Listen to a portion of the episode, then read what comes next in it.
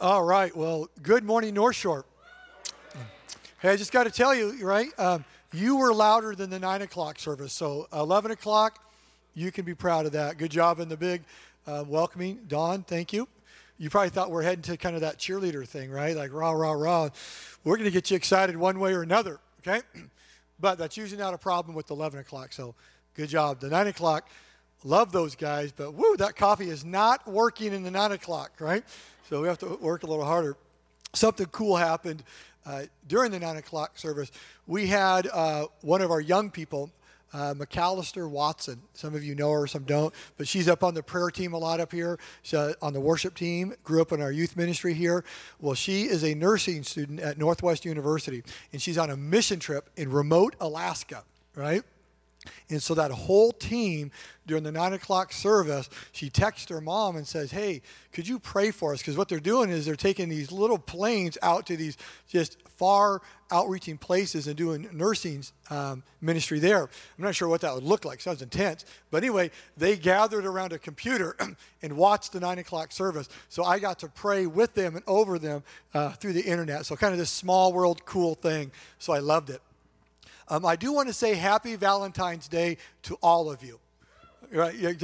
Um, now, like I say, guys, I'm hoping you are in good favor right now with your wives. Okay, but we know how Valentine's Day goes. Sometimes you miss the mark, right? But you're going to be glad you're here. I'm going to talk about grace and forgiveness today. So I've got your back, okay? It's going to work out good for you. It's good. So we are going to be in the book of Philippians. So, the ushers, if you need a Bible, shoot your hand up. They'll get a Bible to you. Uh, but let's just pray uh, before we just enter in God's Word. Okay? We'll be in Philippians again. One. Father God, we love you. You are good. We believe, we trust in your Word that it's powerful, and we want it to change us. So, Father, we open ourselves up, the deepest places of our lives and ask that your word would speak to us and transform us and change us into the likeness of Jesus. So, Father, be with us this morning. Have your way. And we just pray these things in Jesus' name. Amen. All right. So, we are in Philippians, um, and the series we called is Real Joy. And it's just because Paul, in a beautiful way, just screams joy all throughout this book as he's writing this letter to the Christians in Philippi. And don't you want to be part of a church that is full of joy, that has real joy? Well, Paul's going to teach us today to have a church that has real joy. You're going to have to be a different kind of community. Let's look at chapter one and just, he starts speaking into what that community looks like. So, embedded in some of the teachings here, he talks about this different kind of community. So, I'm going to read starting in uh, verse 27 in chapter one. And I want you to listen for him describe this different kind of community.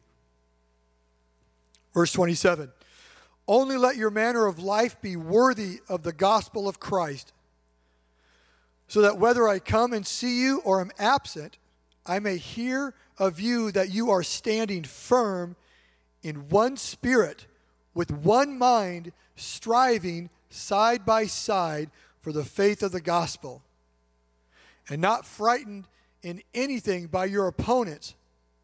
This is a clear sign to them of their destruction, but of your salvation. And that salvation that salvation is from God. He keeps going in chapter 2 here.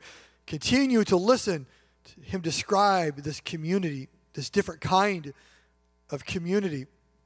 Verse 1 So if there is any encouragement in Christ, any comfort from love, any participation in the Spirit, any affection and sympathy, complete my joy by being of the same mind having the same love, being in full accord and of one mind. Do nothing from selfish ambition or conceit, but in humility count others more significant than yourselves. Let each of you look not only to his own interest, but also to the interest of others. Have this in mind among yourselves, which is yours in Christ Jesus. So, what's Paul calling them into? When you look at this, he is calling them into this different kind of community. He's calling them into unity. You just see it just jumps off the pages about this unity.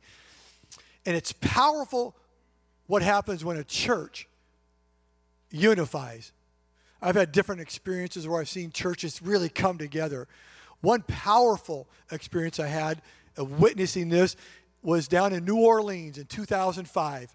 Some of you remember Hurricane Katrina uh, hit landfall, a direct shot on New Orleans, and devastated the city, took out whole neighborhoods with 14, 15 feet of water.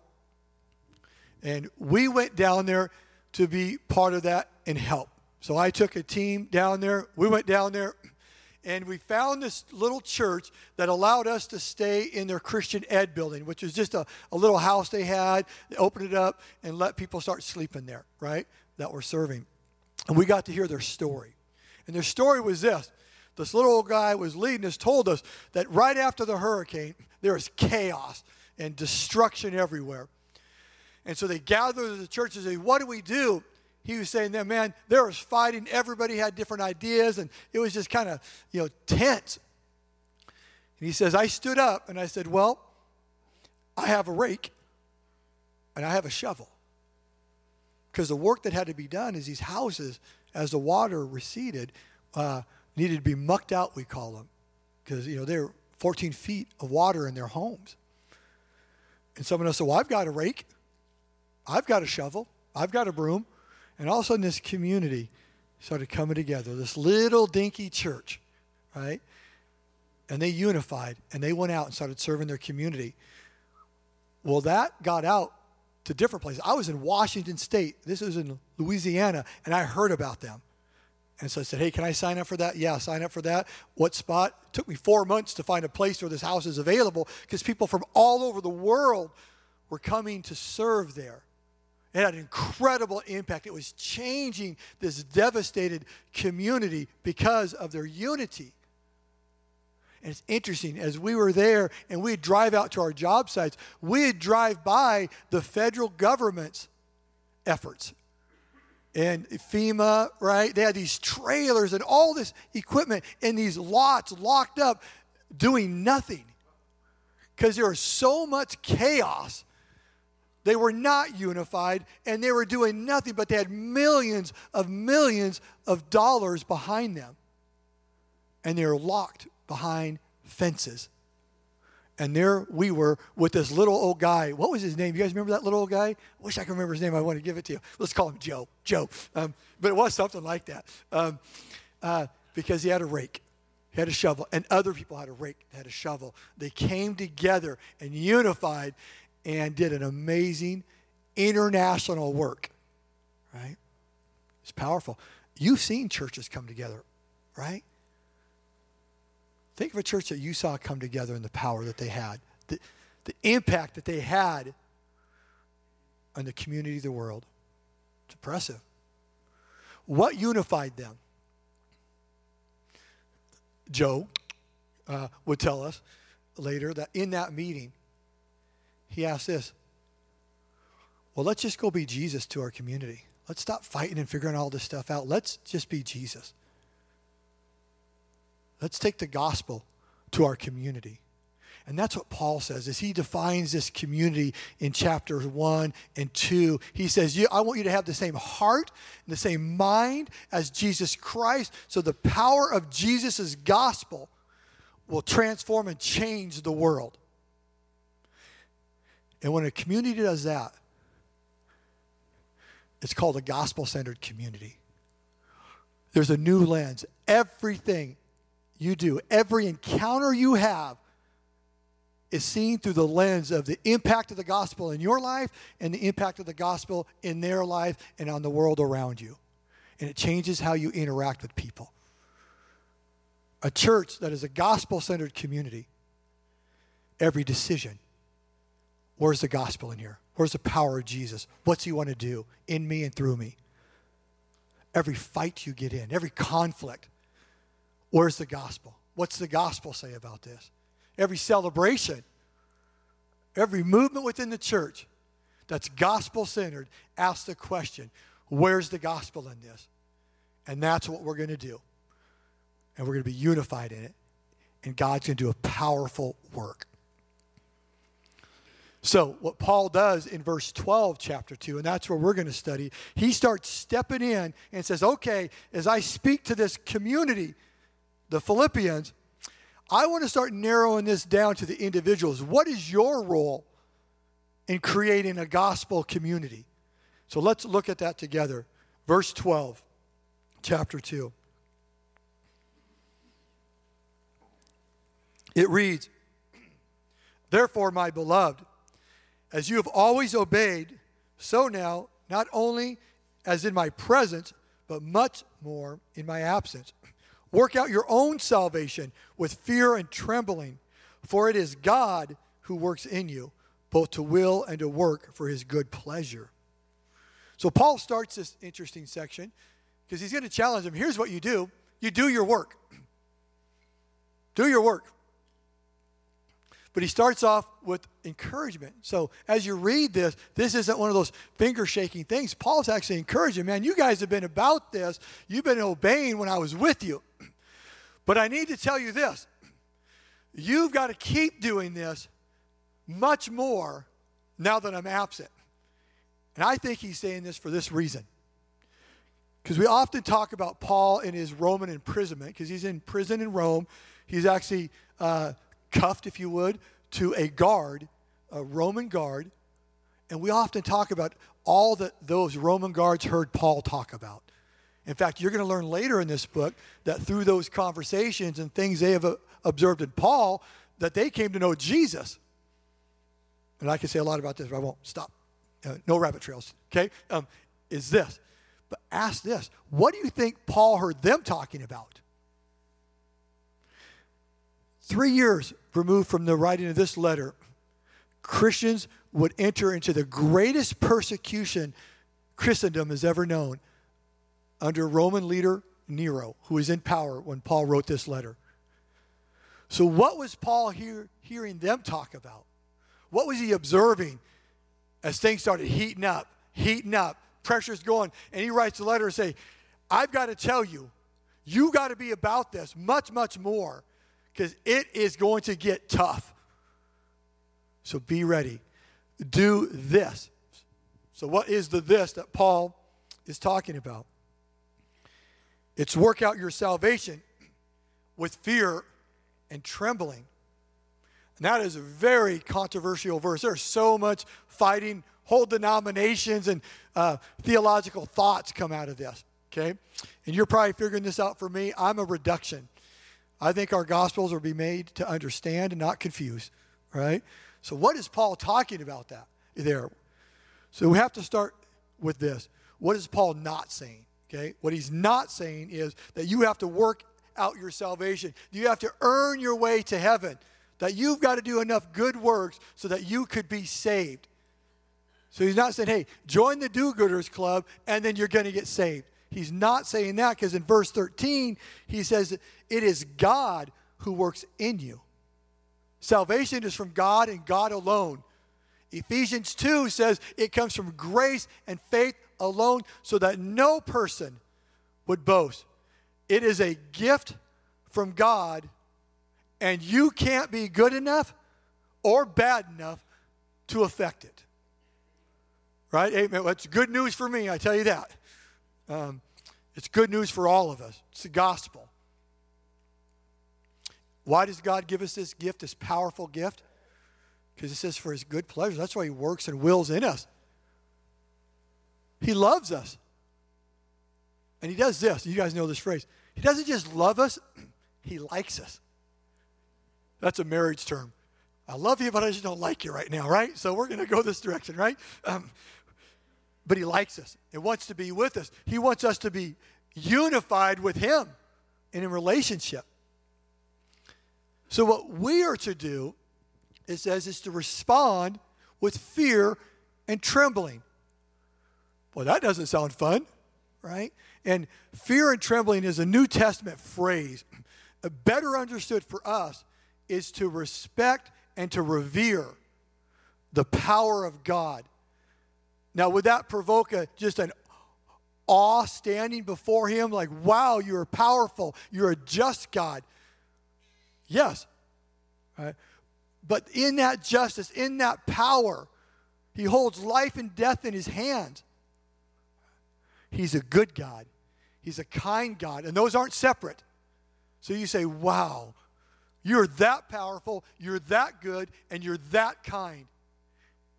I step into that with respect and reverence. Right? That's our job is to respond.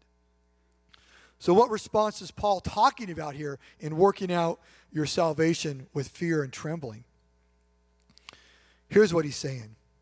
He says, "Get the most out of this gift that I've given you." There are a lot of different elements to this salvation, a lot of blessings in it. In fact, it's endless. Everything comes under the benefits of salvation for us. So I could talk about anything today because it would fit and fit into context. But Paul here, I believe, is talking about something different. He's saying, I want you to work out this salvation uh, and the elements in unity. So we look at working out this salvation, getting all that He has for us from it. I, I, thought of this thing. It's a cell phone. Something I popped it up the first service and something come at, come up. Oh, they see there goes. Here's my world. So here's the deal. This salvation. Okay, I did nothing to design this. Nothing. I barely really know how it works, right? Just so you know. Okay, I can work it, but why it does what it does, have no idea. I still haven't figured out how a telephone really works, right? How does it get my voice sounding like me over there? I don't know. Some of you probably know. I have no clue. Okay? But the point is, this phone that was issued to me, I didn't pay for it, I didn't design it, I did nothing. But boy, is this thing powerful, right? Of course, I can make a phone call and say, Hello, how are you doing? Every day, multiple days, this young lady right here will video. It's my daughter, oldest daughter, Sydney. Um, she calls her mother or me or anyone else that will is there and video chats. Every morning I get to ride to school with my grandkids through this baby, right? It's not just a phone. You know, it puts grandma and grandpa in the car driving to school and hearing all that great conversation, talk, you know, that beautiful moment.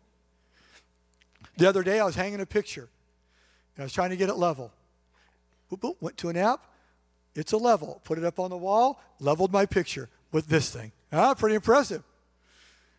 Last year, some article came out and talked about the big one happening off the coast, right?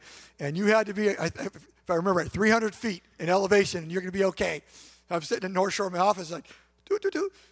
What's my elevation? Woo, 15 feet, I'm good. I'll have lakefront property, but um, I'm going to be good here, okay? It's good.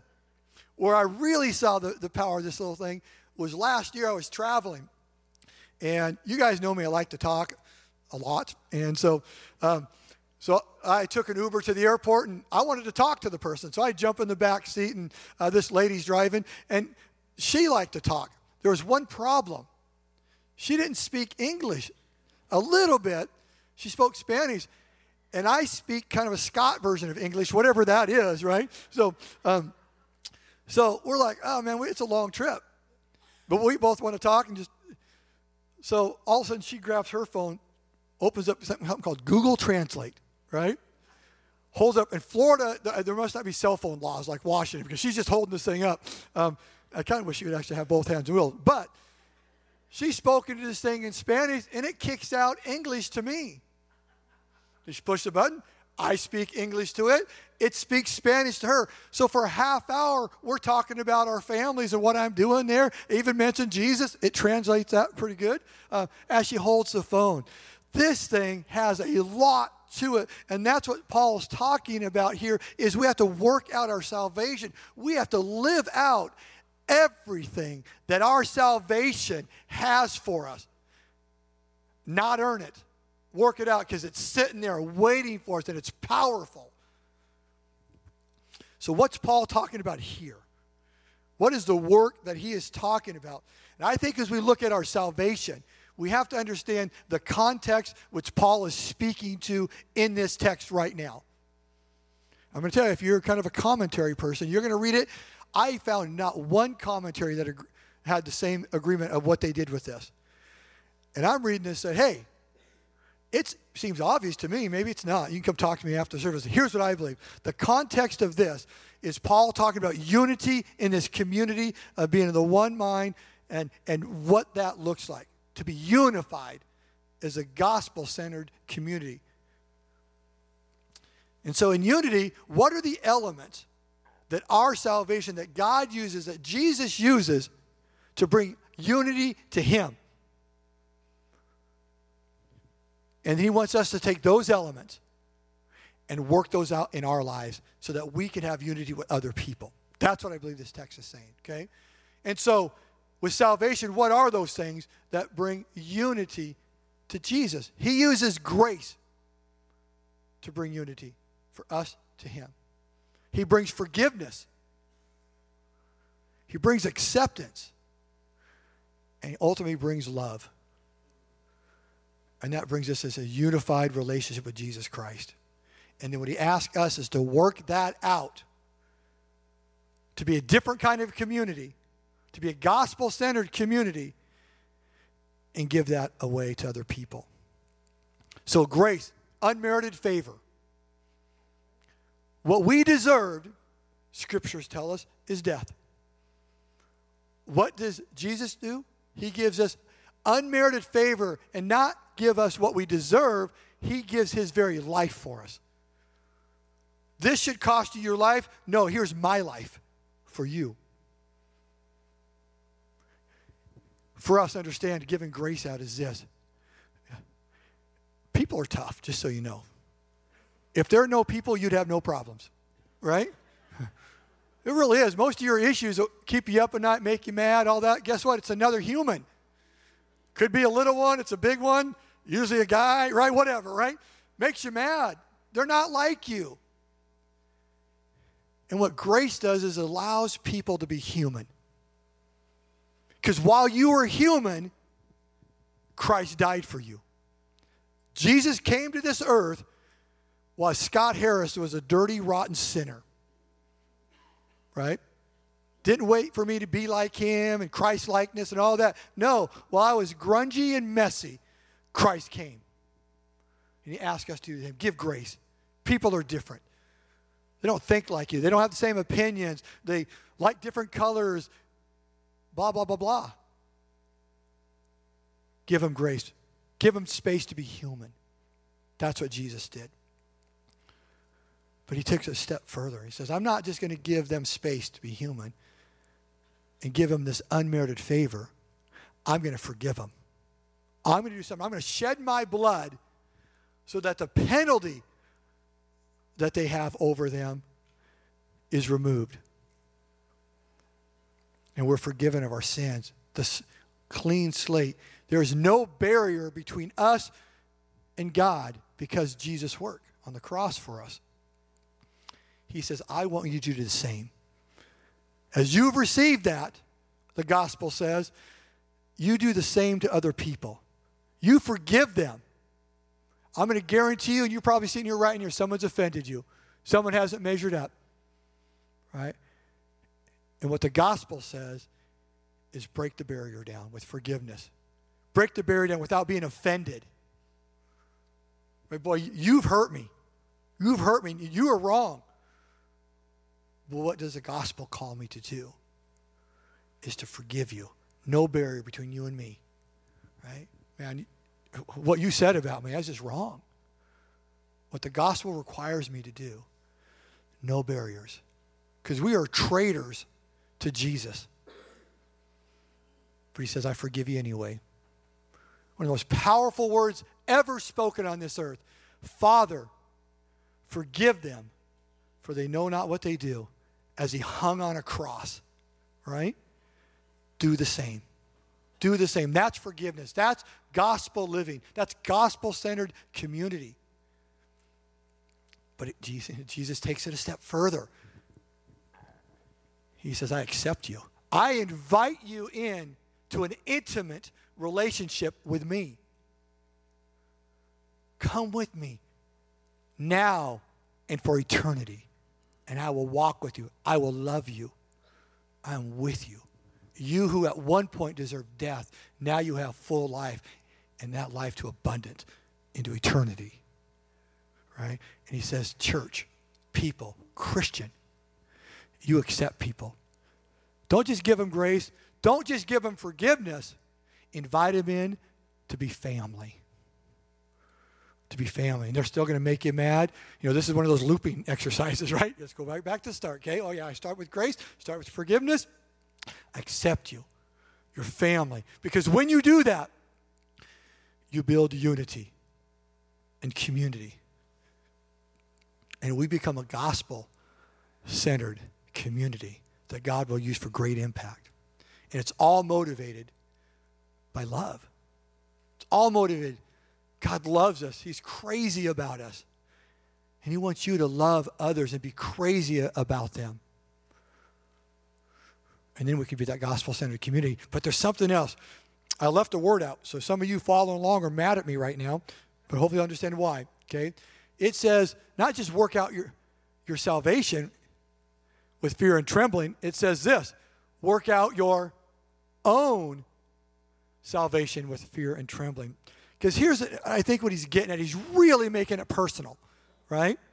Zeroing in on the individual. Because here's what my experience tells me that one of the hardest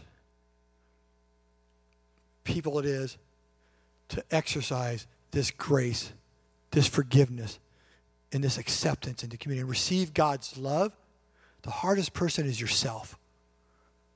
Hardest person is to allow God. You can't forgive yourself. Only God forgives, has the power to. But we can't let him because he says, you know, God,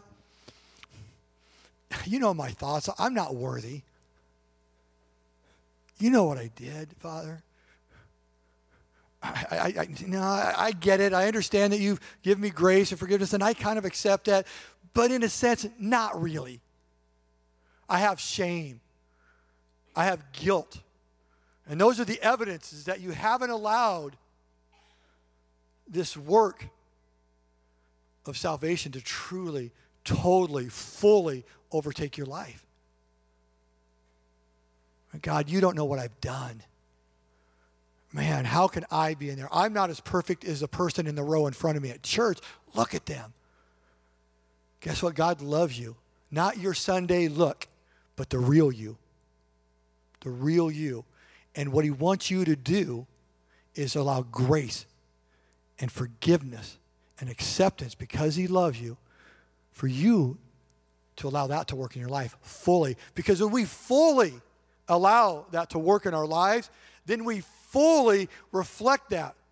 I can love you better if I allow God to love me fully.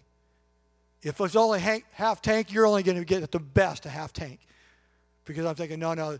Uh, if you've done this like I did, or some version of that, you're going to have to deal with guilt and shame.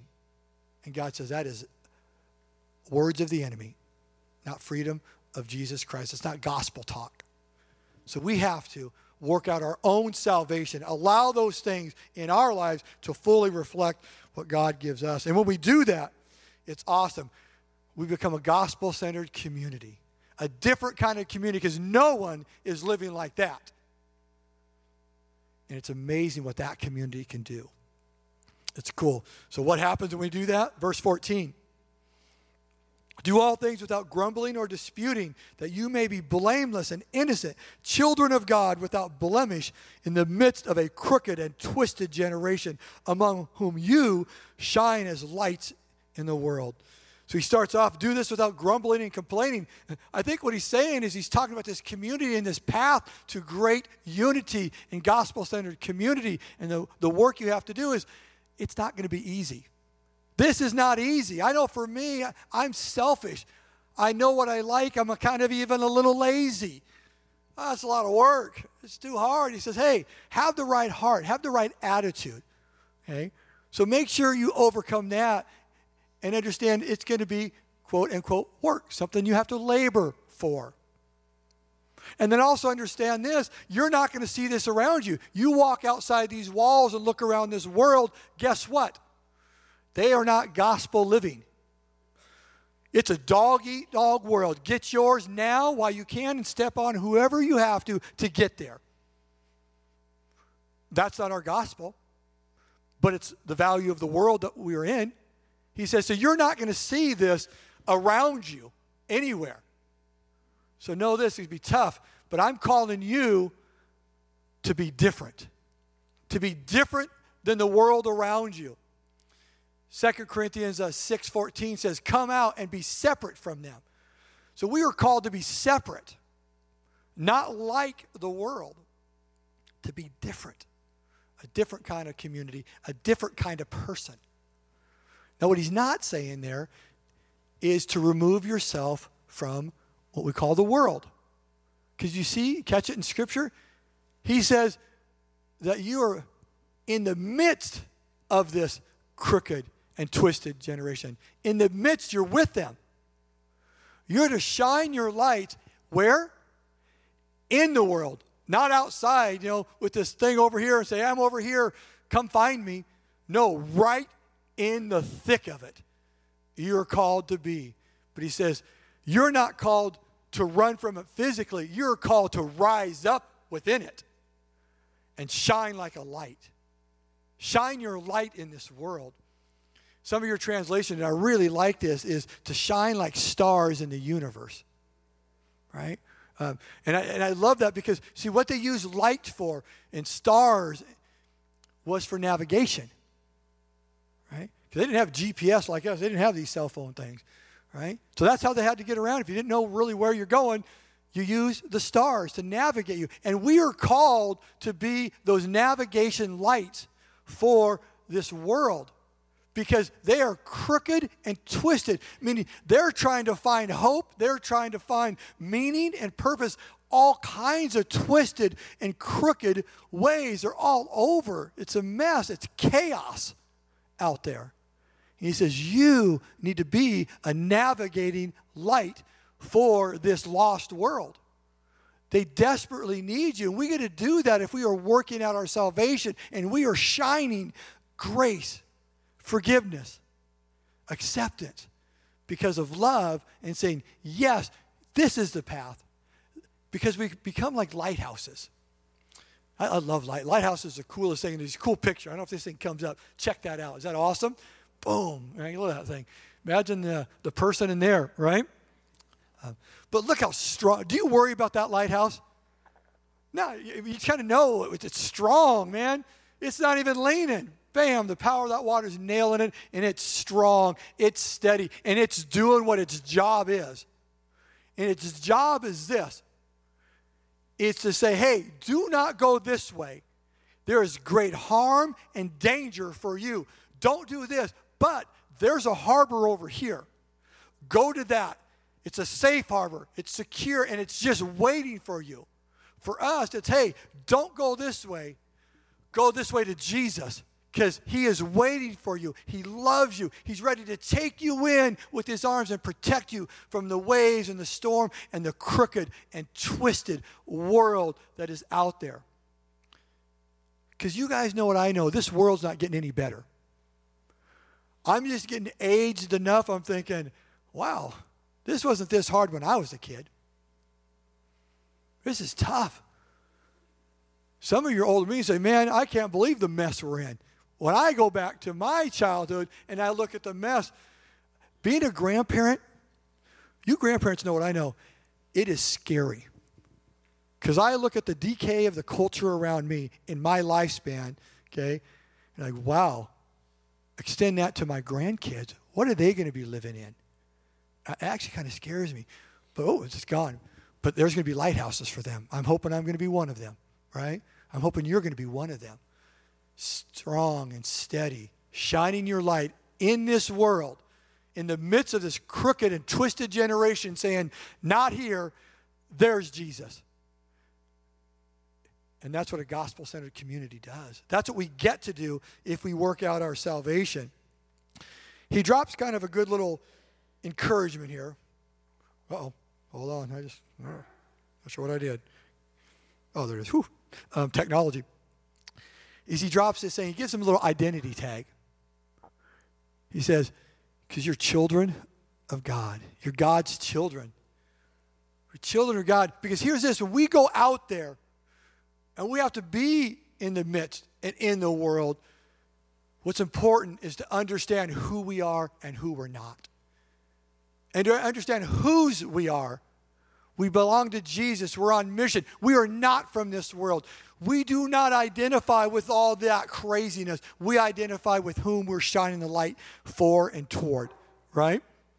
Something that Sandy and I did for our girls, um, you know, and, and raising them, you know, I felt like my job was not to produce a perfect child because I don't think that exists. You know, not your child is perfect, right? But everyone else's isn't, right? Um, it is to produce an equipped child, ready. And that means you got to send him out into this storm that you know is there, and it's scary. If you're a father of daughters, it's really scary, right? Um, and so we just tell the girls as, as you go out there, remember this. What do Harrises do? Who are we? And try to remember that as you navigate this complex, crazy world that's just nuts and all the pressures and temptations and those things, hold on to who you are. And obviously, for us, the first thing was we're followers of Jesus. It's who we are, it's what we do. And it's something, um, again, that both of them love Jesus. Uh, they serve the Lord now, and ultimately something that God held on and they held on to. So it's powerful. Of knowing who you are gives you strength to be a shining light. So we continue as how do we be a shining light? How do we work this salvation out? Verse 16. He's going to tell us to trust God's word. It says, holding fast to the word of life, so that in the day of Christ I may be proud that I did not run in vain or labor in vain. Even if I am being poured out as a drink offering upon the sacrificial offering of your faith, I am glad and rejoice with you all. Likewise, you also should be glad and rejoice with me. So, Paul's going to tell us how do you we be shining lights? How do we do this? And what do we get? What's the results of that? He starts off with this phrase holding fast to the word of life. Let's break that down. What is the word of life? The word of life is the person of Jesus Christ and the teachings of Jesus Christ. John 1 and John 14 says, Jesus is the Word, and the Word is life. John 6, 63 says, This is Jesus speaking, the words I've spoken to you, they are full of the Spirit and life. So it is the ministry, the life of Jesus, and that which he taught us, which we find in the collection of something we call our scriptures. God's word. So, how do we do this? How do we be a shining light, a, a, lighthouse there, and work out our salvation and figure out how to give grace, how to forgive, how to accept, and how to love people properly? We do it through the Word of God. Holding fast. And holding fast is something that you grab and you hold tighter to something that you already have a hold of. So he's encouraging them hold fast, hold tight, because here it comes. It's coming. Hold tight to it. Two hands, I would say. If I could use two hands, I can. Hold tight to it. One of the members of our teaching team, Peggy Gray, kind of put me on to this cool. She says, Scott, you know what a hold fast is? And I didn't. What? Thought it was a thing you did. So, no, no, it's a, a noun, it's a holdfast. It's the root system of kelp. So, that's the root system of kelp. That is a hold fast, okay? And what a hold fast does is all those pieces and parts, all those elements of that root system, hold it secure to the ocean floor. So, whatever difficulties, whatever thing it has to withstand, the storms, the wave action, sea life, humans, whatever, it can hold strong. So that is holding fast, holding strong, and having deep roots that come from the word of life so that you could be a shining light in a generation that is crooked and twisted as you work out your salvation, right? And be a gospel centered community. So, the teaching Paul there is he's teaching us to trust the Word of God. to trust the Word of God. And understanding trust, trust comes from doing, not just knowing. James 1:22 says this, don't just be hearers of the word, but be doers of the word. Because what happens here, the power in God's word is not the knowledge that they exist. What's the power in? It's allowing that word to do a work in my life. I hear something all the time, a whole career. I love meat teaching. I love meat preaching, right? You know what they mean? Historical background, generally. I love historical background. I like theological phraseology. Oh, that's good. I love the original language, Greek, Hebrew. And boy, it's real meat if Aramaic comes in there, right? Powerful. Do you think Jesus calls that meat? No, he doesn't. Now, are those important? Don't get me wrong before I go to this point. They are important because they give you a foundation and confidence in what meat really is. You with me?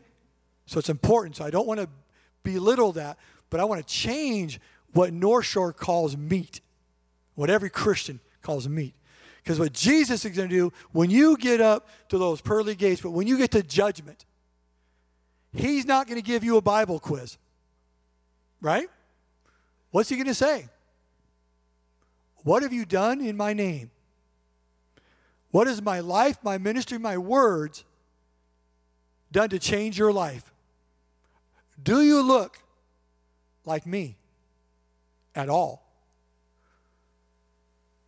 Because if we're looking at biblical information, I tell you what, when the scriptures were written, uh, New Testament times, those kids knew the first five books of the Old Testament by heart. I'm way too lazy. I'm never going to know that, just so you know. It's not going to happen, right? Um, so it's never about knowledge. And Jesus came and interrupted that culture and says, You're missing it. You're missing it. So, what, what is meat? Meat is trusting the word of life, God's word, and taking action on it, living it out, because that changes and transforms you. And if you do that, you will be a gospel centered person. And we, if we do that, will be a gospel centered community where the Word of God, the Word of life, actually just jumps out of our lives. People will not be able to miss Jesus when they encounter someone living out the Word of God. Right? Not just saying, here's a tidbit, here's a tidbit. I know this, I understand Jewish culture. Again, good stuff, but it's not what the gospel is really founded on. It's on changing people's lives to become like Jesus because that's where salvation is, right? Is God doing his great work in our lives and melting the hearts of stone. So, Romans 12, I'm going to read lengthy scripture, but it talks about, and you're going to see this, and what really it just to soak in. It talks about when our minds are transformed by this powerful word of life, it starts talking and describing the community. And you're going to see this gospel centered community and what that looks like. And hopefully we strive to be that. Just listen in on this. It's Romans 12. Uh, I'm going to start in verse 2. And uh, how far am I going down? I'm going a little ways here. Down to 21. Okay? Let's start off. Be transformed by the renewing of your mind. For by the grace given me, I say to every one of you, do not think of yourself more highly than you ought, but rather think of yourself with sober judgment, in accordance with the faith God has distributed to each of you. For just as each of us has one body with many members, and these members do not all have the same function, so in Christ we, though many, form one body, and each member belongs to all the others. We have different gifts according to the grace given to each of us. If your gift is prophesying, then prophesy in accordance with your faith. If it is serving, then serve. If it is teaching, then teach. If it is to encourage, then give encouragement. If it is in giving, then give generously. If it is to lead, then lead. If it is to show mercy, do it cheerfully. I love this verse 9. Love must be sincere. Hate what is evil. Cling to what is good. Be devoted to one another in love. Honor one another above yourselves. Never be lacking in zeal, but keep your spiritual fervor serving the Lord. Be joyful in hope, patient in affliction, faithful in prayer. Share with the Lord's people who are in need. Practice hospitality. Verse 14. Bless those who persecute you. Bless and do not curse. Rejoice with those who rejoice. Mourn with those who mourn. Live in harmony with one another. Do not be proud, but be willing to associate with people of low position. Do not be conceited. Do not repay anyone evil for evil. Be careful to do what is right in the eyes of everyone. If it is possible, as far as it depends on you, live at peace with everyone. Do not take revenge, my friends, but leave room for God's wrath. For it is written, It is mine to avenge, I will repay, says the Lord. On the contrary, if your enemy is hungry, feed him. If he is thirsty, give him something to drink. In doing this, you will heap burning coals on his head. Do not overcome by evil, but be overcome, but overcome evil with good. Powerful community. This is the community, right, that trusts God's word and actually lives it out. They become a shining light where they work out their salvation of giving grace, giving forgiveness, giving acceptance, giving the love that God has given them to the world around them. And I love this. Paul finishes this off. And I've got see him with Paul kick back, his feet up. It's judgment day, right? He's run the race, finish line, and he says, Wow, I'm proud of you. Look what you've done. This is awesome. Even if it's cost me and I had to pour myself out along with you. Wow. Look at the impact you've had. Every tongue is confessing, every knee is bowing. There's a new kingdom because you've partnered with me and you are a gospel centered community. Look what I did, Jesus speaking, through you as you worked your salvation out for the sake of unity. I think Paul's thinking, yeah, this is awesome. He says, I am glad, means I am satisfied. I am good in my heart, and I rejoice. I have joy. But North Shore, good news for us. He keeps going a little bit further, and he says, So will you be glad, and so will you rejoice. Because I tell you what, I know what will bring smiles to every one of your face. It's a day when you look across this sanctuary and there's a person, boy, they were a drug addict. Their life was miserable. They were near death. And then I worked out my salvation. And now they're here serving the Lord. Their family's healthy. They're stable in Jesus and worshiping Him. Because I was a gospel centered community. We were a gospel centered community. And when that starts happening, you will have deep joy because what happens is, and I believe this to be true of us all, we want to be part of a community that makes a difference for Jesus. We believe that the only hope for all of humanity is Jesus. Amen? Come on, give me witness here.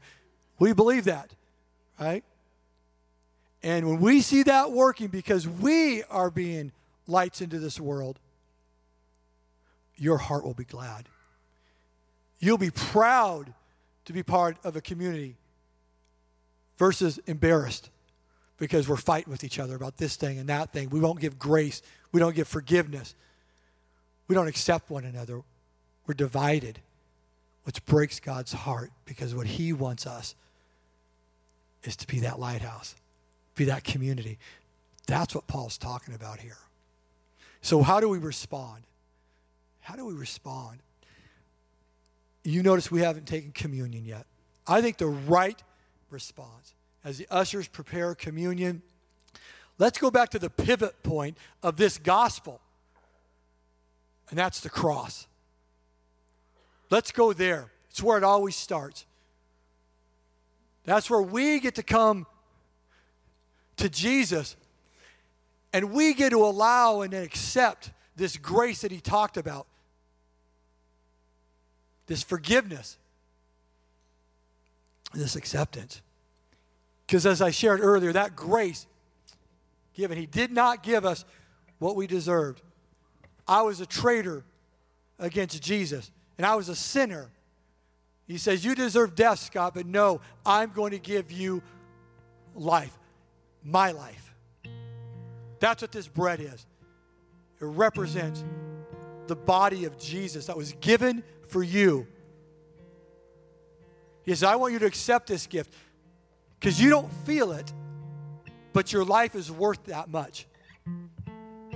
Where God would come to earth, walk this earth, and go to a cross for you. There's not a greater love story than that. He loves you. He loves you. He loves you. He loves the ugly you. He says, I'm going to take the penalty of that sin. This cup, it represents the blood of Jesus. It's a new covenant, it's a new day that we live in. He says, all that guilt, all that shame, all that penalty, and the price that sin causes, you're free, my friends. You're free, you're free, you're free. Don't listen to the language of the enemy. Listen to the cry of God through the blood of Jesus that you're free. And that's what that cup is. And he says, now enter into an intimate, deep, trusting relationship with me. Walk with me with fear and trembling, with respect and awe. This God loves us. And say yes to it. So I want to challenge you as we step into the Lord's Supper. The first thing you've got to do is You've got to fully accept that. So that tap on the shoulder you've been getting from years, like you've did this. Oh, that feeling of shame that comes up when you, your memory reminds you of what you've done, the thoughts, the mistakes you've made. Say, no, God, that ends today. That ends right now. I'm going to fully trust your grace and your forgiveness. So in faith, say, God, I want to give this fully to you. I don't want to live in that anymore. I want to live fully in the gospel and the freedom of that so that I can fully reflect that out. And if you're person says, hey, I'm there, I am free by this gospel, then you ask yourself as you examine yourself, am I fully reflecting that? Am I a gospel centered person? Because when we, each of us, become gospel centered people everything is through the lens of the gospel, then we'll be a gospel centered church that God calls us to. And this church will leave a beautiful mark on this city and in this world. And that's what God calls us to. So let's examine ourselves. Josh is going to play here. Um, and I, if you have never accepted Jesus as your personal Lord and Savior, because that's what really starts with you saying, I've never done that. I've just been going to church or I just showed up here today. Someone invited me. I want to challenge you to say, I want to say yes by faith and accept the free gift of salvation that God provides through the work of Jesus on the cross and saying, I need that. I can't get there by myself. Jesus, I say yes to you. You pray that prayer in faith and invite Him into your heart and your life. And the only thing I ask, don't have to do this. Um, I would love for you to come tap me on the shoulder and say, Scott, I prayed that prayer because I want to celebrate with you. You don't have to do that. That's not condition. That's a selfish ask, right? Because I want to celebrate with you. Because it says all heaven rejoices when one person repents from sin, changes from that. So I want to celebrate with heaven. I love you, North Shore, and I know what God is doing here. And He's going to make us a gospel centered church. And it's going to bring you, me, and most importantly, Him great joy. Let's take some moments just to consider this powerful gospel message that is represented in the Lord's Supper, of the communion.